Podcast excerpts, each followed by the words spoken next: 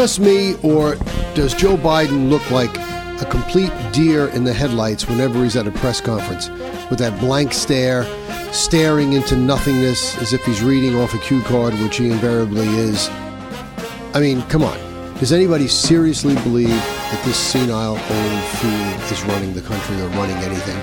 He can't even keep from urinating and defecating in his pants. And I don't mean that to be disrespectful, it's just true. He does not belong in any position of any authority. Hi, everyone. I'm Jamie Durie, and welcome to another episode of the Jamie Durie Show podcast. If you've not already done so, please subscribe to the show, and you can do so in one of three easy ways. You can either go to the Google Play Store, the iTunes App Store, and search out the Podbean app, which is our hosting service, and simply search out the Jamie Durie Show and subscribe that way, or you can just use your native podcast aggregator app uh, from the Google Play Store, the iTunes App Store, and just search out the Jamie Durie Show that way. Either way, you'll be able to subscribe. You'll be notified of new broadcasts. You'll be able to leave reviews, make comments, and we really would like plenty of both and of a positive nature. We make our best effort to give you a good show and report on things that are not generally being discussed. So if you can give us a leg up, that would help us to grow the show, and we would appreciate it greatly. You know, the late Rush Limbaugh used to make note early in his career that the media in this country is nothing more than an arm of the Democratic Party. Late in his career, he began to change that opinion, and he began to believe that the Democratic Party was nothing more than an arm of the media. And the more and more I do this show, the more I come to that conclusion. It seems that the Democratic Party just does whatever the media says. Anything the media pushes, the Democratic Party quickly adopts. So they give them all types of play, and the Democratic Party is a direct beneficiary of it.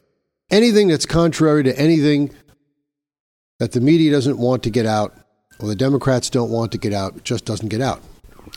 Uh, now, before we get to the main topic that I wanted to get to today, which I know is something you're all very, very curious about, which is the outcome of the trial of Michael Sussman, uh, the former Clinton campaign lawyer, by Special Prosecutor John Durham, I just want to give you an example of what I've just been speaking about. One of the things that you're not allowed to mention at all is that there was anything untoward or wrong about the 2020 presidential election. Donald Trump is an old fool. It's all his imagination. He's got us all bamboozled and brainwashed, and it was completely clean and above board, and there was plenty of integrity, and there's nothing that anyone should say about it. And we're all supposed to legitimately believe that this fool we see on a daily basis in the White House garnered 85 million votes. Not only more votes than President Trump, but more votes than Barack Obama, more votes than any president in history. Does that make any sense to you at all?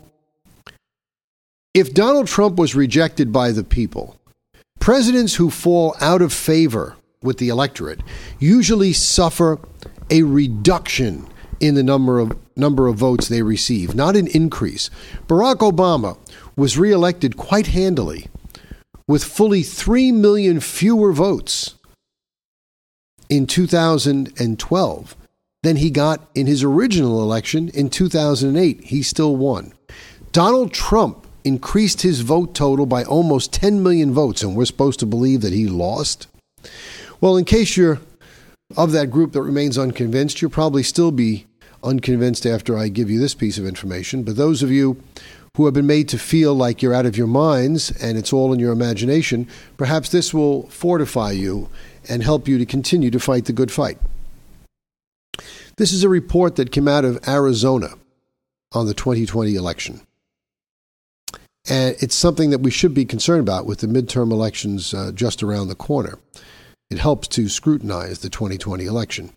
Now, according to Arizona law, to be considered valid, any mail in ballot must be received by the county no later than 7 p.m. on election day. Any ballot, whether it's done in person or whether it's mailed in, got to be there by 7 p.m. election day. And I assume that's when the polls close in Arizona. Most polls close around 7 or 8. New York is an exception. We close around 9.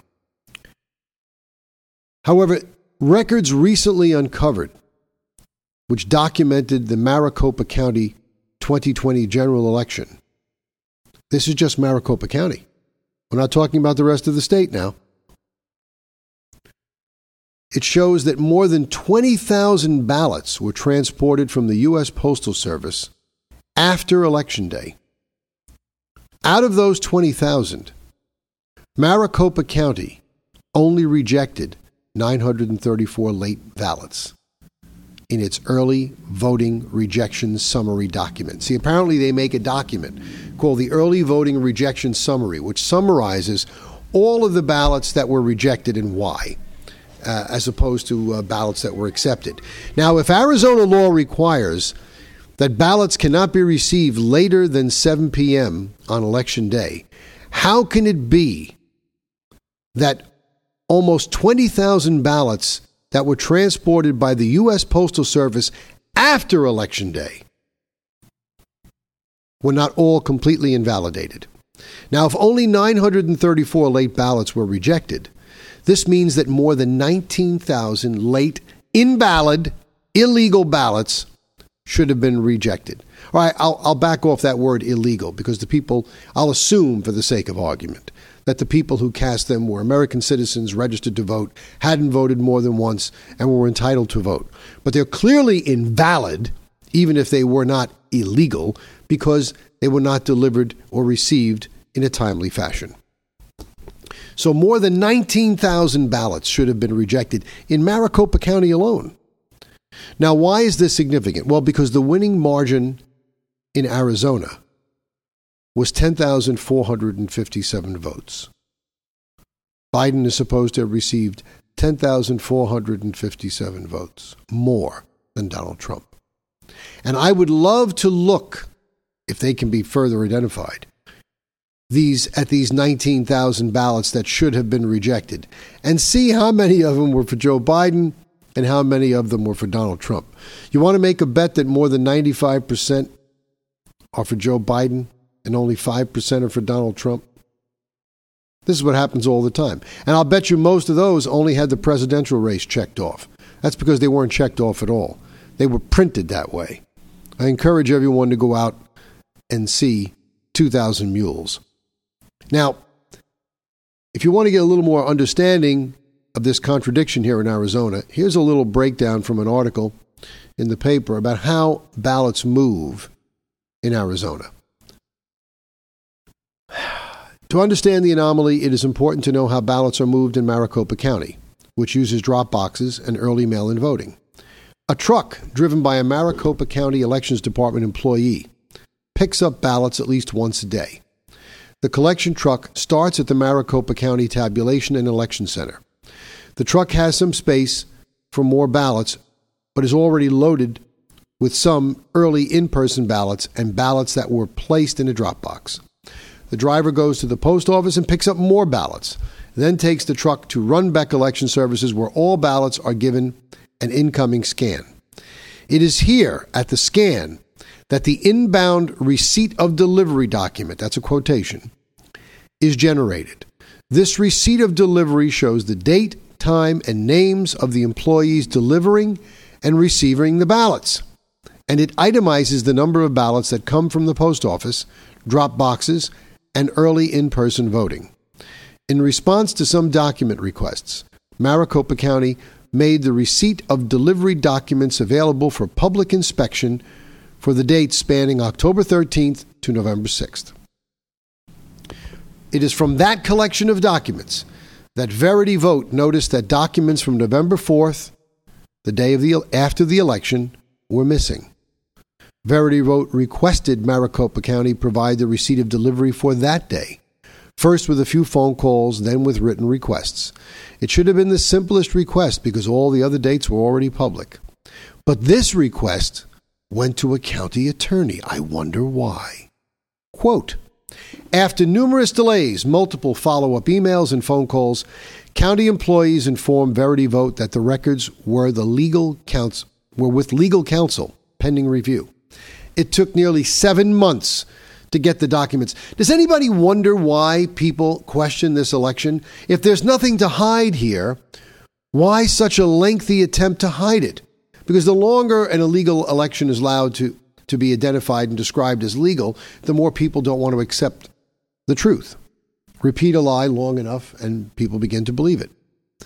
Well, the November 4th receipt of delivery shows that 18,000 ballots were picked up from the post office the day after the November 3rd election. The form has three colors of ink. A Runbeck Election Service employee printed his first name only, Brandon, in blue. Let's go, Brandon. Coincidence? The ballots arrived at 9:30 on 11/4, the day after, and the paper is signed in the same blue ink by the receiver, but the signature is illegible.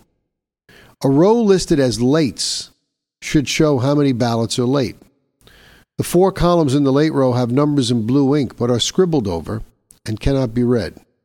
Another signature scrawled in red ink is also illegible. Uh, excuse me, illegible. It denotes the person who delivered the ballots. Even though the document is dated November 4th, one day after the election, at the top of the page, above the margin, someone has written Election Day in black ink, in what looks like different handwriting from the rest of the page. The county also documents receiving 1,000 ballots on the 5th and 1,500 ballots on the 6th.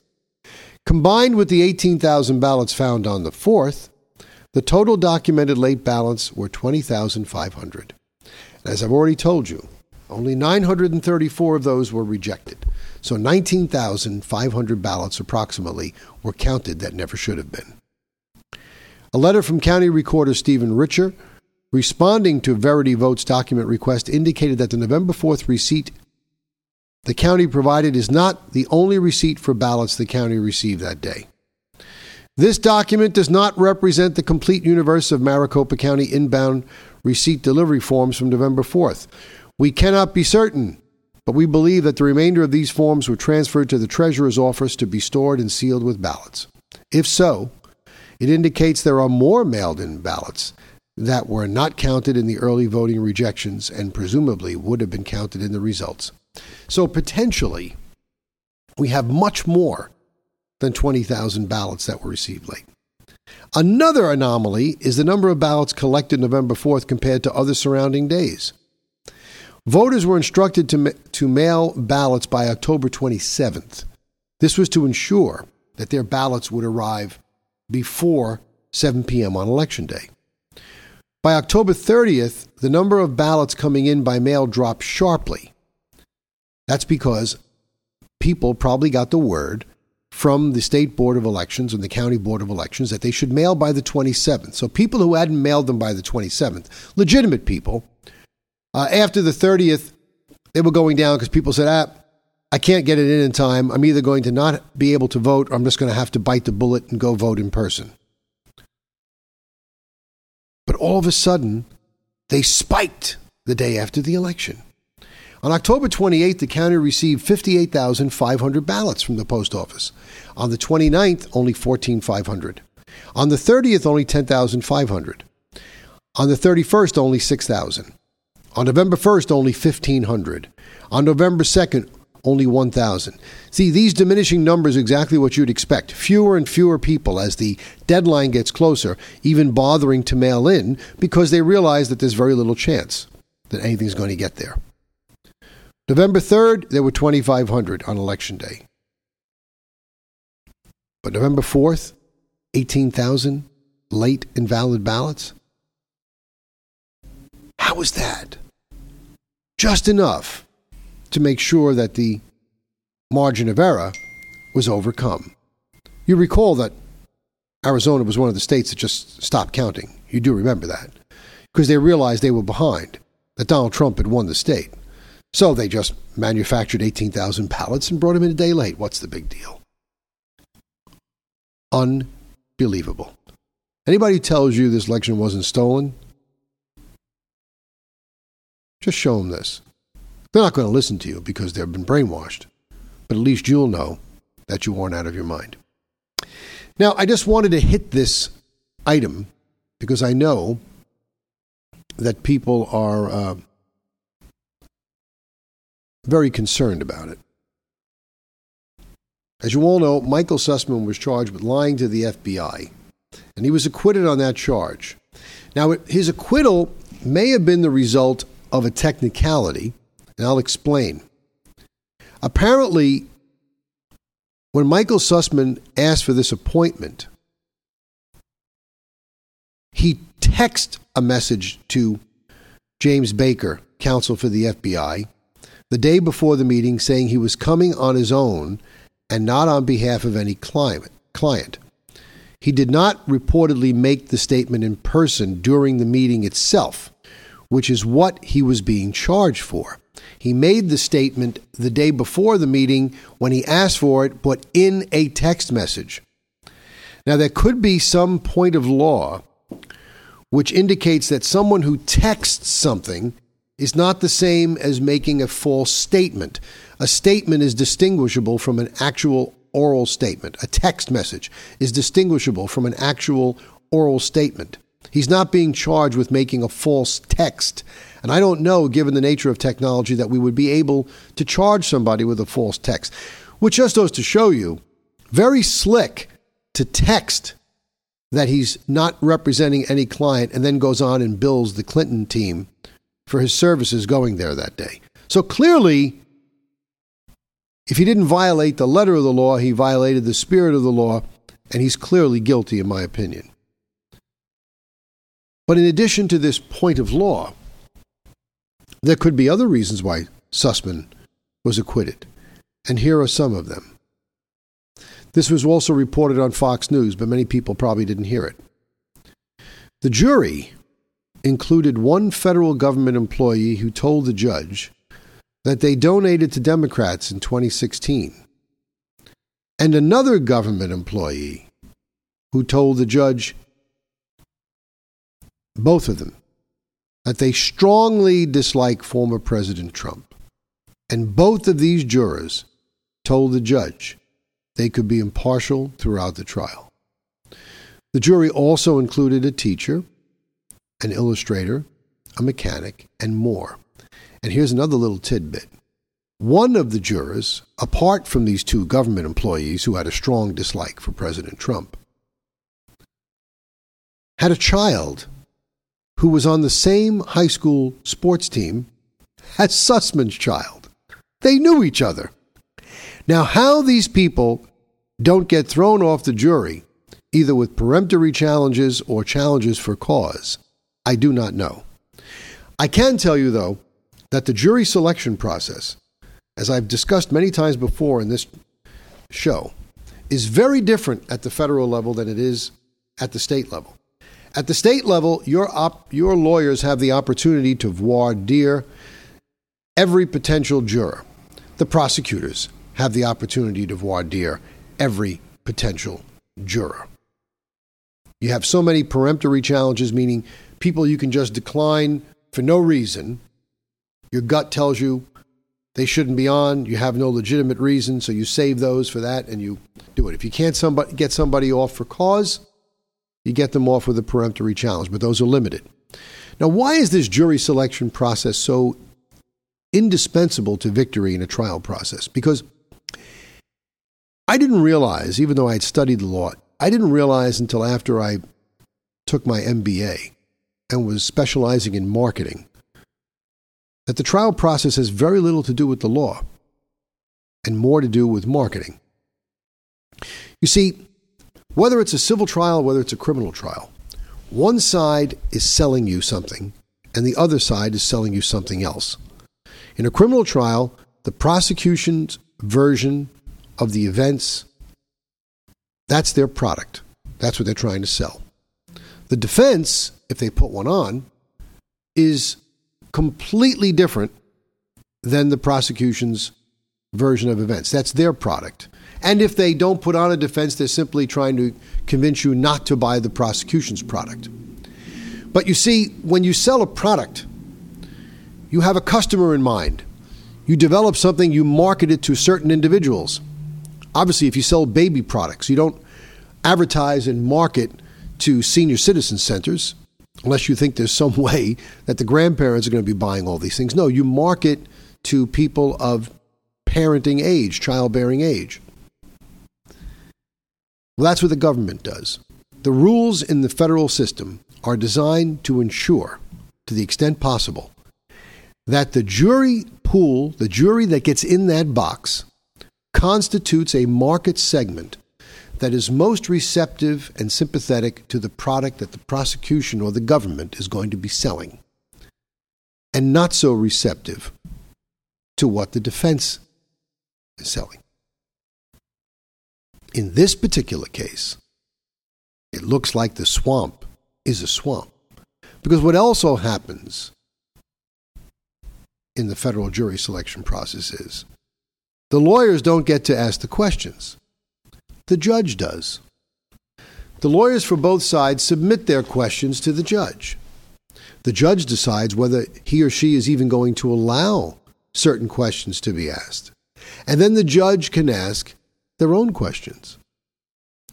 Somehow, some way, the process was manipulated, whereby three people out of 12 who clearly had no business being on that jury were on that jury, and they were there for one reason and one reason only to acquit Michael Sussman.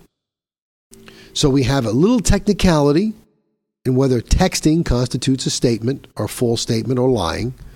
And then we have three people who are predisposed to believe anything at all that came out of Michael Sussman's mouth or his attorney's mouth. This is a tainted prosecution, and I would like more information to come to the fore as to how this was allowed and how Durham's team got waylaid on this. But notwithstanding any of this, notwithstanding any of it, a considerable amount of information came out that shows just how dirty the Clinton campaign was. Michael Sussman may have been acquitted, but that doesn't mean that he was innocent. And it certainly doesn't mean that Hillary Clinton is innocent. We had people taking the stand that admitted that Hillary Clinton herself approved of going forward with these narratives that they knew were completely manufactured and completely false. And yet they were allowed to go forward anyway. This system is as corrupt as it gets, ladies and gentlemen. That's why I say to you that the Democratic Party is nothing more than an arm of the media. The media is manipulating people. You will never hear any word contrary to what they want you to hear. This thing I've just told you now about the jury was only on Fox News briefly. Nobody ran with it. People should have been making a really big deal about this, which is why, unless you're listening to podcasts like this one, alternative media, you're not going to get anything. And I'll tell you something else. Don't think they may they may not try and shut down airwaves on us. So it may be time for us to go back to a little old technology like ham radios, have our little talk groups to communicate when suddenly there's no place for us to go. But podcasts, 54 million Americans now get their news regularly from podcasts like mine. I'd like to get a little larger share of that 54 million. Please tell your friends about this show. Please tell them that I'll always give them a straight opinion, I'll always give them a straight answer, and I'll always answer questions that you have for me. So if you have any questions, if you have show, shows that you'd like me to do, topics that you'd like me to cover, or places that you would like me to go to speak at events, community board meetings, etc. Reach out to me at Jamie Durie, 1776 at gmail.com. That's J A M I E D U R I E 1776 at gmail.com. I will answer you and I will do my best to fulfill your request. Have a good weekend. For the Jamie Durie Show, I'm Jamie Durie.